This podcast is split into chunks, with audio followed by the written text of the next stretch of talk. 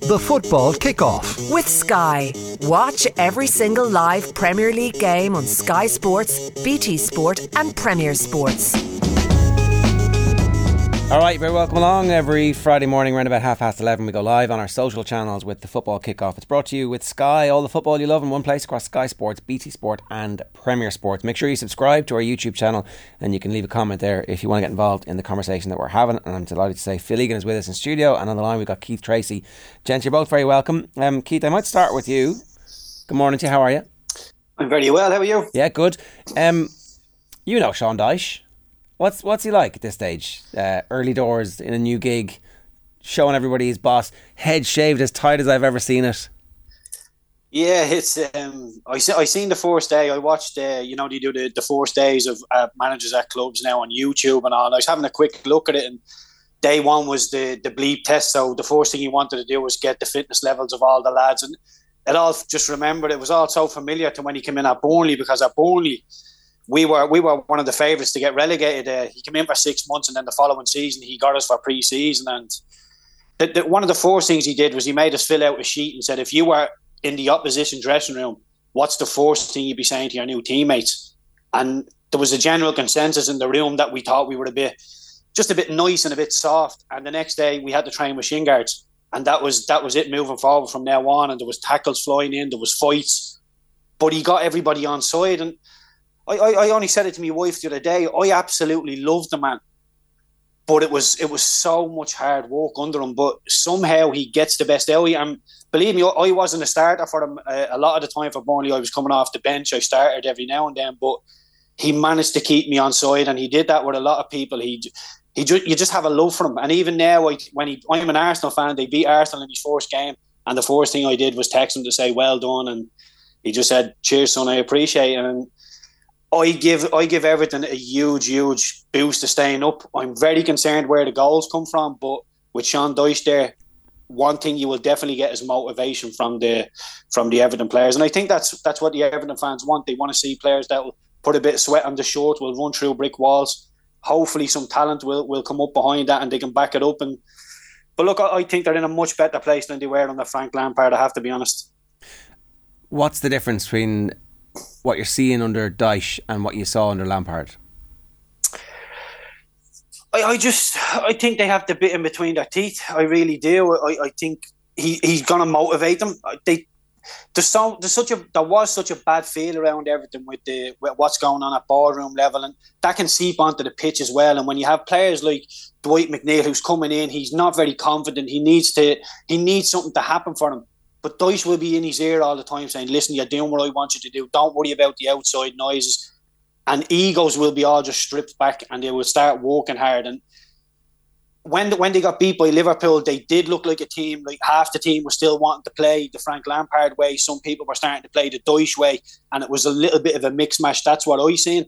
But Dyche will quickly eradicate that, and you'll either be on his wavelength or you won't be in the team. It's as simple as that. And he will get players like he will play a 4-4-2. Every player in the world, every professional player in the world knows how to play a 4-4-2. It's very, very easy. So he'll get people to fill holes, he'll fill gaps, he'll make them rigid. They will concede an awful lot less uh, less goals. But like I say, I'm concerned where the goals come from. If a Calvert Lewin can start hitting the back of the net, they just need somebody to hit start hitting the back of the net, even a Dwight McNeil and Alex Iwobi, somebody. Because I do think Tarkowski and Coady can do enough to keep them in the league. And like I say, motivation is a big, big thing. And he will. He, I'm not. I'm trying to. I'm trying to put my finger on why I love the man so much, and I can't give you a, an obvious. He took a, a, a big, uh, a big, a big thing in me. He loved me as a human being. I think that was reciprocated in the both of us. But as a manager, to me, in my eyes, I've worked under some great managers: Mark Hughes, Graeme Souness, Giovanni Trapattoni. But for me, he's up there as the best I've worked with. Right, that's really interesting. Um, that love that you had for him was that common amongst your teammates? Like you, you weren't an outlier here. No, not at all. I wasn't an outlier. I know Kieran Trippier was a big, big fan of his. I, I watched the, I, I spoke to Trips. I watched the podcast the other day, and the first thing Kieran Trippier did when he won the league with Atletico was FaceTime Sean Dyche. He was still on the pitch when he FaceTime Sean Dyche, and it's just little things like that that I think he he even Danny Ings. Danny Ings is a big admirer of his. I know Ross Wallace. Me and Ross Wallace are close. He's a big admirer of his. there's so many players in that era that he took over and he just motivated us all. He made us a team. He made us believe, and he brought people like Stuart Pearce in to watch us training. And Stuart Pearce, this is probably two weeks into the start of the season, said, "Lads, if you can keep that intensity in training and you train like that throughout the season, I would I would back you to get promoted." And we all thought he was mad. We were like, "He's mental. We're never going to get promoted." And game by game by game by game, it just started to happen, and it just fell into place. And he managed it absolutely perfectly. But I have to say, there's so many so many different instances where he got. I mean, Ross Wallace. I'm, I'm talking about Ross Wallace and Kieran Trippier. I love him. Ross Wallace actually headbutting Kieran Trippier in training one day and burst his nose all over the place. And Dyche's reaction to that was uh, Ross Wallace had to pay for us all to up to St Andrews for a round of golf, and he had to pay for everybody. And it, it just got, he obviously apologised to Trips, it shouldn't have happened. And it, it just got squashed so, so well. And there wasn't, it wasn't a fine per se for Ross. It was more of a, a team building exercise for us all to go and play golf. And he just handles little situations like that really, really well. And yeah, I, I, think the general consensus of the lads loved him. And like I say, I wasn't even playing, and I loved him. St Andrews not cheap. not cheap. No, it was a decent. It was about a two week. It worked out with about a two week fine, so we knew what he was doing. He, he, so look at Ross was Ross was doing very very well. He he didn't he didn't mind too much. Right, Jesus. And uh, and yeah. did Trippier deserve it? Obviously not. no, well I was Trips was playing right back, I was playing right wing, and Ross was playing left wing for the opposing team in a, a little eleven v eleven. And the ball went over my head. It was running out. It was running out for our goal kick. So I turned to walk back to the halfway line. Next thing I, I looked back and Trips' his nose was all over his face, and Ross was just in in the height of it over something. I didn't really see what happened, but listen, it, it was quickly, quickly swash. Ross waited for them in the car park the next morning to apologise, and it was quickly, quickly forgotten about. Right. Um, a nice golf trip for everybody. You're like, well, you know, unfortunate circumstances, yeah. but like, uh, yeah, you know, St Andrews, very, very nice. Yeah, exactly. Yeah, a lot of people were saying we should do it a lot more often. You know, have a few fights and train.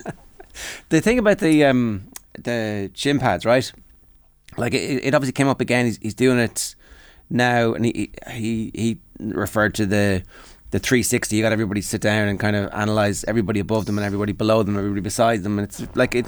It seems like it's management speak, but the way you talk about it is like very practical. You know, analyze yourself, be honest, and then we're going to share that with everybody so that there's this kind of release of tension where everybody has an opportunity to say something meaningful about the people they're working with and either they they tell the truth or they don't but if they don't tell the truth everybody knows yeah, exactly. Uh, there's no hiding place on the dice. You know, players have GPS systems on now, but when you look in the mirror, you know yourself if you're coming off or you're not. You're not doing what you need to do. And he was he was always such a, a, great motivator. And the, the, I, honestly, I, I when I heard it was maybe Bielsa was getting the Everton job, I, I, was I'm not so sure if that's who you need going into a relegation battle. But when you heard Sean Dyche coming in and getting it, I, I, honestly thought they'll be safe, they'll be fine. And I'm obviously crunching the numbers now and looking at it a little bit more closely. The, the goals are a big, big worry, but look, they will concede an awful lot more or less if you can get the crowd on side. I know there's there's problems at boardroom level, but if you can get them on side, it'll be brilliant. And some of the things with Dyche, you know, people go into this, you know, sports science, this sports science, that. We went down to Fota Island for his first pre-season, and there was obviously we were doing runs, times, all this stuff, but we had a day that was just for the gaffer. There was no scientists, no sports scientists involved. We turned up. There was uh, tractor tractor tires just on the pitch. We had to pick them up and roll them. And as it was rolling, the other players had to stop them. So we were getting tire burns and everything.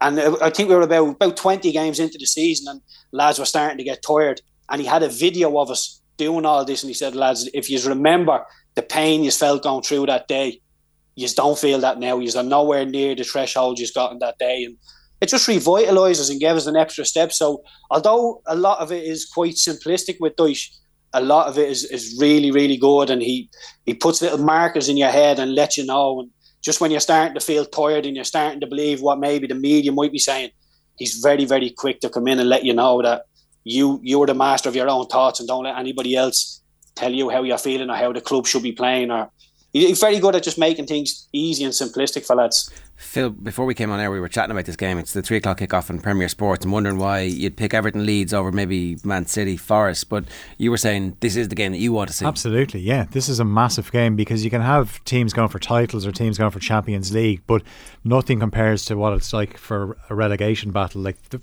two massive clubs. Obviously, Leeds are only back in the big time and they just about survived last season. Everton were very close to going under. You think back to the, the Palace game where they they secured their safety, but they were 2 0 down in that game and they came back and won. So, whoever wins tomorrow, obviously Leeds are ahead of them at the moment, but Everton. I was actually very surprised with how bad they were on Monday. I know they have a terrible record in the derby, but I thought this was actually a good chance for them given how well they played against Arsenal, against a Liverpool team that are short on confidence. But because Everton didn't really attack the game, I thought from the start, Liverpool worked their way into it. They got the goal on the break, and the second half was very comfortable for them. But it's such a big game, and it's one I've been I've been looking forward to. I can I was looking at that game, and then next week, obviously. Leeds play Southampton. I was kind of thinking this is Jesse Marsch bringing Southampton to Elland Road. Yeah. that's not going to happen. But in terms of what Keith is saying as well about Sean Dyche, because there's so many problems at Everton, certain players will use those ex- as excuses.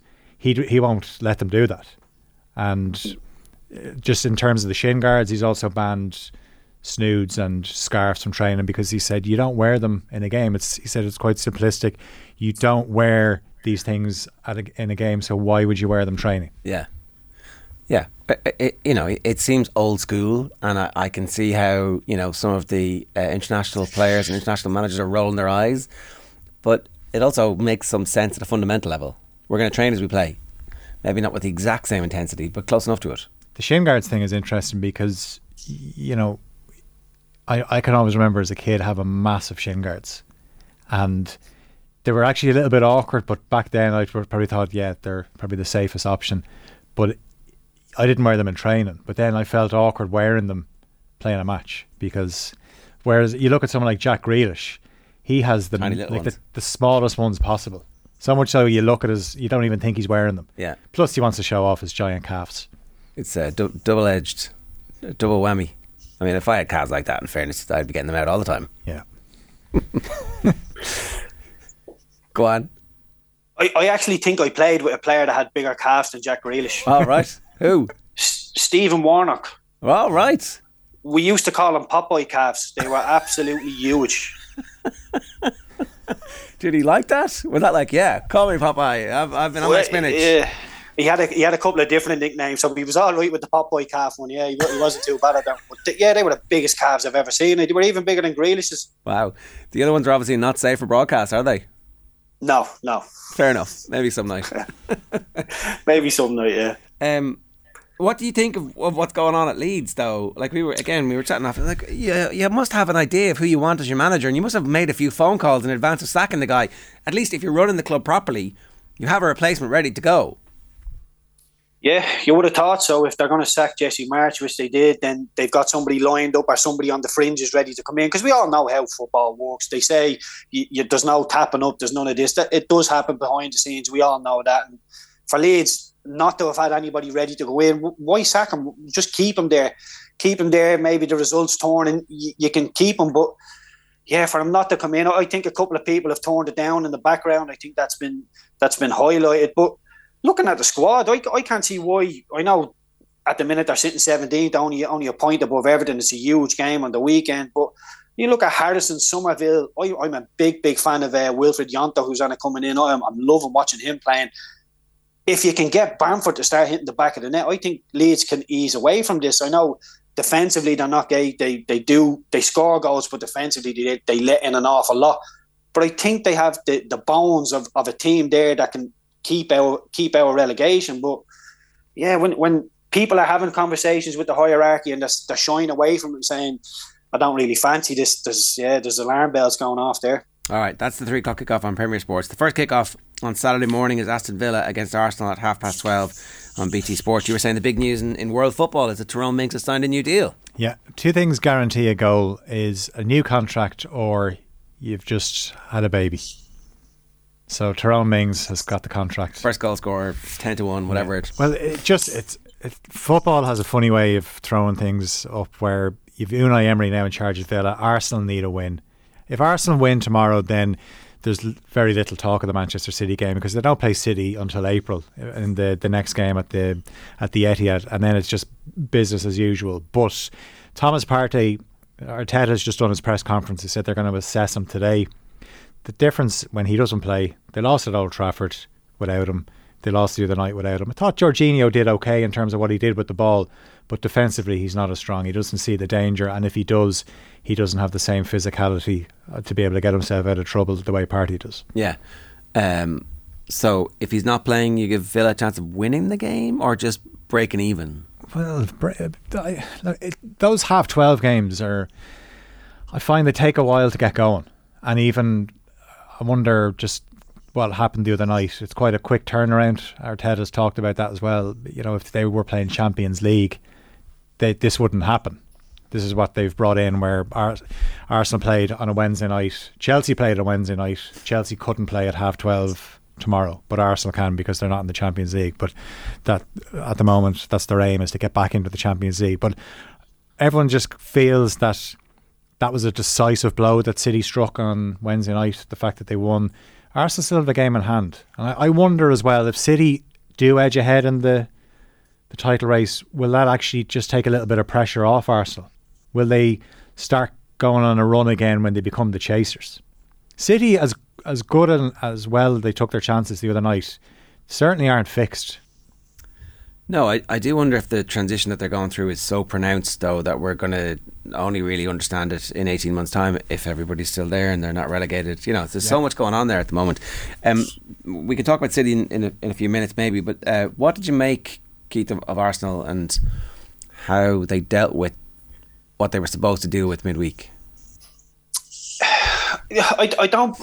Look, Arsenal have, in terms of their, their last couple of games, they're having a little bit of a wobble. But you know, the Manchester City one for me, I wouldn't look too deep into it. I know they got beat three one. It looks quite convincing. But for me, they competed for large, large parts of that game. I don't think we're outclassed by Manchester City, which can happen to anybody on that day. But they weren't outclassed. I thought it was a really competitive game. Arsenal were pushing towards the end to get the equaliser, and, and Haaland puts one away. But by and large, I thought Arsenal competed quite well. I don't think Arsenal will be thinking about the next lay or the next game in the league against City, thinking we don't want to play these again. I think they'll be thinking, yeah, okay, we felt that power and maybe we'll be able to deal with it a little bit better. In terms of they lost to, they lost to Everton, didn't really turn up. Okay, put your hands up. That can happen to anybody. There was always going to be a, a new manager bounce with Sean Dyche going into everything. They got bullied. Fair enough. That that can happen on the day. But the Brentford one as well. They, they didn't play great against Brentford, but the Brentford goal was offside, and they could have easily got over the line and got three points there. So, although there is a wobble, I think Arteta can take some sort of he can take snippets out of the last couple of games and say, listen, put the Everton one to bed. We were very poor in that. Brighton, we should have won the game. We should have got three points. He can he can put the emphasis on the referee for getting to draw the lines. And City, you know, City, City, City can beat anybody on the day. So I wouldn't be reading into that too much. Go and get back on the wagon against Villa. I think Trossard is going to be he's, he's going to become more and more important to Arsenal as it goes on. I know is doing excellent. I know Martinelli's doing doing excellent, but having somebody to be able to come off the bench who's on the level of Saka and Martinelli, you know, it, it's not a B player coming in. He's somebody who can, if he was starting, you wouldn't be too annoyed because he's he's a super super player. Jesus will obviously start to come back into the mix over the next two months as well. So, look, I, I was always saying Champions League football and Arsenal are in dreamland. We're sitting second in the league. We're putting up a great fight. We still have a game in hand. I'm over the moon with how it's going. People are saying, oh, Zinchenko and Jesus, we should have been expecting this. I don't think anybody was expecting Arsenal to be doing as well as they are. So, look, it, it's a tiny bit of a wobble, but if they can go and get the go and get the win against Villa on Saturday, then I don't think it's it's that bad of a one. We all knew the wobble was coming. It's just how quickly Arsenal can get out of it the Unai Emery derby adds a little layer of intrigue. That's it. That's why like football just has a funny thing or a funny way of throwing these things up where you think of how badly it ended for Unai Emery and a lot of people would have thought you'll never see him back in the Premier League. Obviously goes away, does really well with Villarreal. As he's done in most clubs he's gone to. And you know, it's it's been mixed with Villa. They've obviously had a couple of bad results, so they need to to get back to, to winning ways or e- even produce a performance. But if Arsenal can score first and settle down, then they'd be they should be able to win that game. But if they come away without three points tomorrow, then you know the wobble starts becoming a bit more of a wobble, and then thinking is the pressure getting to them. Yeah. But I would agree. I I thought they were like City at thirty six percent possession the other night. That never happens with Pep Guardiola teams.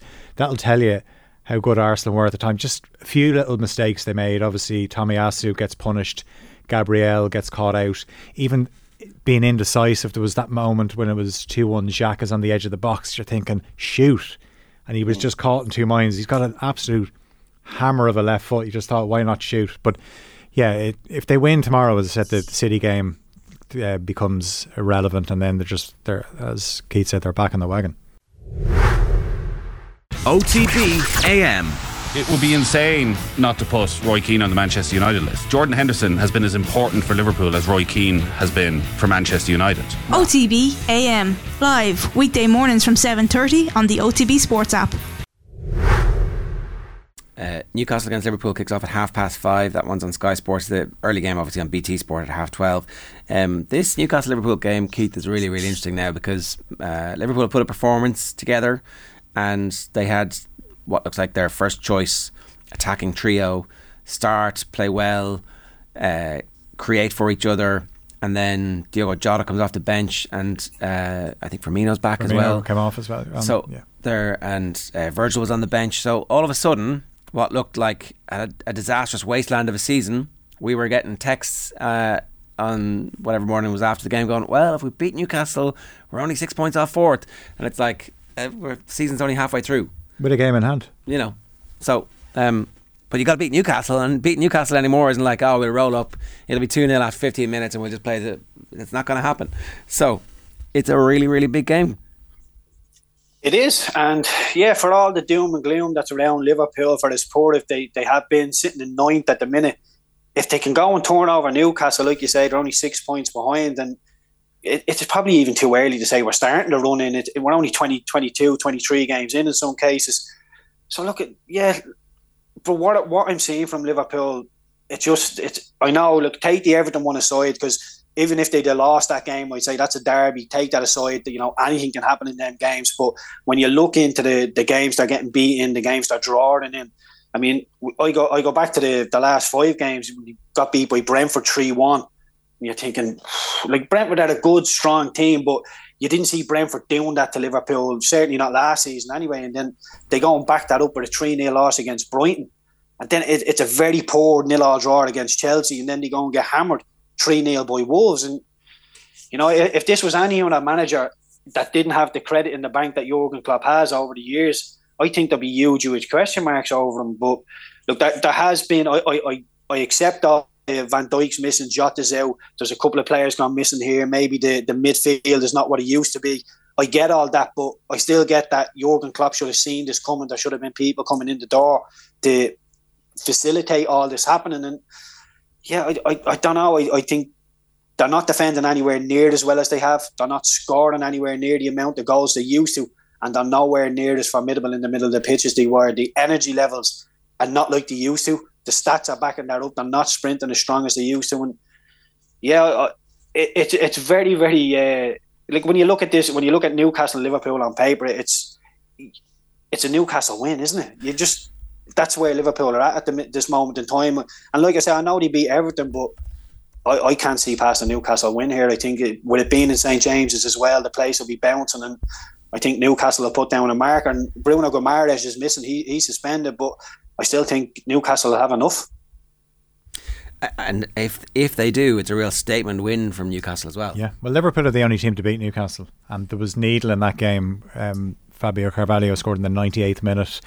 There was five minutes of injury time put on, but Newcastle had an injury during that injury time. And when Liverpool scored, the benches clashed. So there's going to be a nice bit of needle in this game. Newcastle have kind of leveled off a bit where they're drawing games, but they're not losing games. So No. Liverpool need to go there and win. And I get what Keith is saying. He's 100% right. Like what I've found so baffling about watching Liverpool, injuries happen. You have to adapt. Two years ago, Klopp didn't adapt when they lost their centre halves. He was playing Jordan Henderson and Fabinho in midfield, and eventually he said, "Right, I'm going with Nat Phillips and Rhys Williams as my centre halves," and they won eight of their last ten games, and they got the Champions League place. Watching them the other night, their two goals came from breakaways. I, I just when you're not as good in midfield as you have been, where there's spaces, why not just sit a little bit deeper? They have, you've seen the other night, they've devastating pace on the break. Nunez absolutely skint Gueye, who's no slouch, and people saw obviously you know Salah, Gakpo, they have pace. Why not just sit a little bit deeper and less holes in midfield, play on the break, and now at Newcastle is now actually a perfect scenario for them where they can let Newcastle have the ball and, Exactly. and say, okay, come on, let's let's see what you guys have. And I don't think Liverpool fans are going to think, oh, you know, we're not great to watch at the moment. It's not about that. It's about getting results. And luckily for Liverpool, they have one ray of hope in midfield, and that's an 18 year old kid, Bajcetic, who now you're in a situation as he has to start. Yeah. And does Klopp start him tomorrow with the Real Madrid game in mind? As in, you, you Play. think, He has to play both games. well, and that's the ball game right now, though. Uh, but there's is, there's there's a month between the two Real Madrid games, is there? Like- No, but I'm saying next week's first leg. Yeah, but is, you- is on Tuesday. he can he can play these two games though, right? 'Cause he's only eighteen. He's So- only 18, but is he recover. Like I, I think back to one of the games. I'm trying to think where he cramped up at the end, towards the end, and you know he, Maybe give him an hour of, of this game to start with. yeah. But it'll be interesting to see what what team selection he goes with. But Newcastle have definitely looked a little bit flatter. But it's a half five game. That place will be hopping. There's a strong chance that the Everton performance was more muscle memory from Henderson, for example, Yeah. and even Andy Robertson, who had a bit of needle about him again, and, Yeah. and like you need you need that from them. Yeah, There's also a possibility that they use that as a springboard for the rest of the season. possibly. If if they don't, then we'll just think people will say Everton were poor. But what I did notice about say the first twenty minutes of that game was you could see how short and confidence players like Fabinho and Joel Matip are. When the ball is near them, Liverpool fans are looking away, just thinking this is just badly. a car crash waiting to happen. But they actually had a lot of possession in the second half, and they started to look a bit more comfortable. And look, uh, I think any any swallow that might suggest the summer is coming, Liverpool fans are going to look for. On Sunday, two games: Manchester United against Leicester, two o'clock kickoff on Sky Sports, and Spurs versus West Ham at half past four. Um, Kelechi Iheanacho's in one of those veins of form at the moment, Keith, where everything he touches looks amazing, and he's very streaky. So I wouldn't be terribly surprised to see him on the scoreboard at the weekend. Um, where are Manchester United though at the moment? What's going on with them? Like honestly, I like what United are doing the last uh, probably since the start of the season. They they had a bit of a poor start under Ten Hag, but it's been really really good since defensively they got an awful lot better. When Casemiro came in, he he didn't look match fit to me, but all of a sudden, I mean, there was a bit last night against uh, Barcelona. I think he had uh, he had one of the young lads, either Gavi or Pedri, in the corner, and he just sort of made them look like kids. He held them off, kicked it off his shins, won a goal kicking. He just stood there looking at him as if to say, "You've a lot to learn yet, mate." And it was just brilliant from him, and it, the way he can get forward as well. He doesn't just sit in front of the back forward, and he will do that, but he'll get forward and give you a goal. And Rashford has just started to hit form, hasn't he, as well? I think Erik Ten Hag just seems to have released something in him to to get him playing again. He's saying he's, he takes the game an awful lot more seriously than he did. 12 goals and three assists this season already. It's brilliant, brilliant stuff from him. Four goals these last four games. And like I say, yeah, it, it's very, very hard. Uh, the one thing I, I wasn't sure about United, they looked really good. They could get uh, Garnacho on the ball, Rashford on the ball, Martial's coming to the party. Antony looks okay. If, if he could grow a right foot, he'd be he'd be brilliant to be able to go on the outside of people as well. But an awful lot of stuff is starting to click at United. And the one thing that really impressed me last night is they went 1 0 down in the Nou Camp. And you're thinking, right, then let's see what you're all about now. And then within two minutes, I think it was, Rashford had the ball in the back of the net. It was really, really good. They had to grown a bit of backbone, playing defensively, really, really sound football. And Rashford looks like he can hurt you from anywhere on the pitch, even if he's on the edge of his own 18 yard box when they're camped in. He has the legs to get up to the edge of your 18 yard box within seconds. And yeah, I, I thought United were unlucky last night against uh, against Barcelona and in the league sitting in third when you when you look at how well Arsenal are doing, Manchester City, and Newcastle are flying as well. So look, United are right in the mix, and I thought United would struggle to get Champions League football this season. I thought Ten Hag would take a while to to embed himself, but the way he's handled Ronaldo, I think, has has done wonders for the club. Yeah, I, I think it's all it's all looking really good for United. And if you think, I don't think they'll challenge for the title this season. I think that might ju- just be beyond them. Although obviously points wise, it's not. I just that's just my own personal opinion. But I think next season will be a big, big season for Manchester United. Okay, can Leicester trouble them? Uh, Definitely, yeah. Leicester have got their mojo back. Brendan smiling again. Tete, good signing. On loan from from Shakhtar. He was over in France as well. And Maddison is obviously back as well. You mentioned Iheanacho and he obviously brought Souttar in from from Stoke as well. So he got a few signings. This was a bit of a gripe of Rodgers at the start of the season. There was a lot of noise coming out about he couldn't sign players and he was getting frustrated. But he's got a few players in. A few players have got their, their back fit as well. And do you know what? It's the kind of game if if United aren't clinical, they could get caught in in and again there will be one eye on that second leg at Old Trafford next Thursday. Rashford, what do you do with Rashford? He's you can't leave him out, but if if you're a United fan, you're thinking. What happens if something was to happen to Rashford? because he is on fire at the moment. So I know you've no choice though, right? no, but I, I think what Ten Hag has done really well is he's made changes and he's just he's happy enough to say, look, prime example last weekend against Leeds, Elland Road, he goes with Harry Maguire and Luke Shaw. If you had said that, if Ralf Rangnick did that last season, he would have been absolutely ridiculed. But people trust Ten Hag because he's now starting to produce.